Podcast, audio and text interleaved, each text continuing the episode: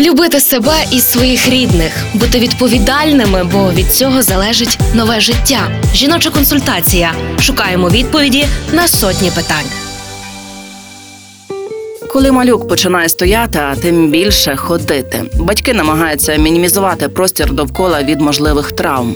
Але як кажуть, навчитись ходити не падаючи неможливо. Найбільший страх батьків це падіння дитини на голову. Як оцінити ступінь травмування і чи бігти одразу до лікаря? Пояснює Яна Мартиненко, дитячий невролог відділення реабілітації перечасно народжених та малих дітей Львівського перинатального центру. Як правило, у діток легкої черепно-мозкової травми першого року життя якраз ми нічого не бачимо, крім наявність гематоми. І перша така чергова ознака, що це є перелом склепі... е, черепу, коли гематома є велика і м'яка. І це обов'язково потребує консультації хірурга, нейрохірурга або дитячого невролога. Якщо немає інших ознак, тобто дитина і добрий апетит, немає блювот, недоти, дитина не сонлива, відсутні ознаки гематом, то в принципі це говорить про те, що черепно-мозкової травми немає, просто є заб- забій м'яких тканин. Е, Тобто наявність гематоми великої і м'якої на при пальпації це є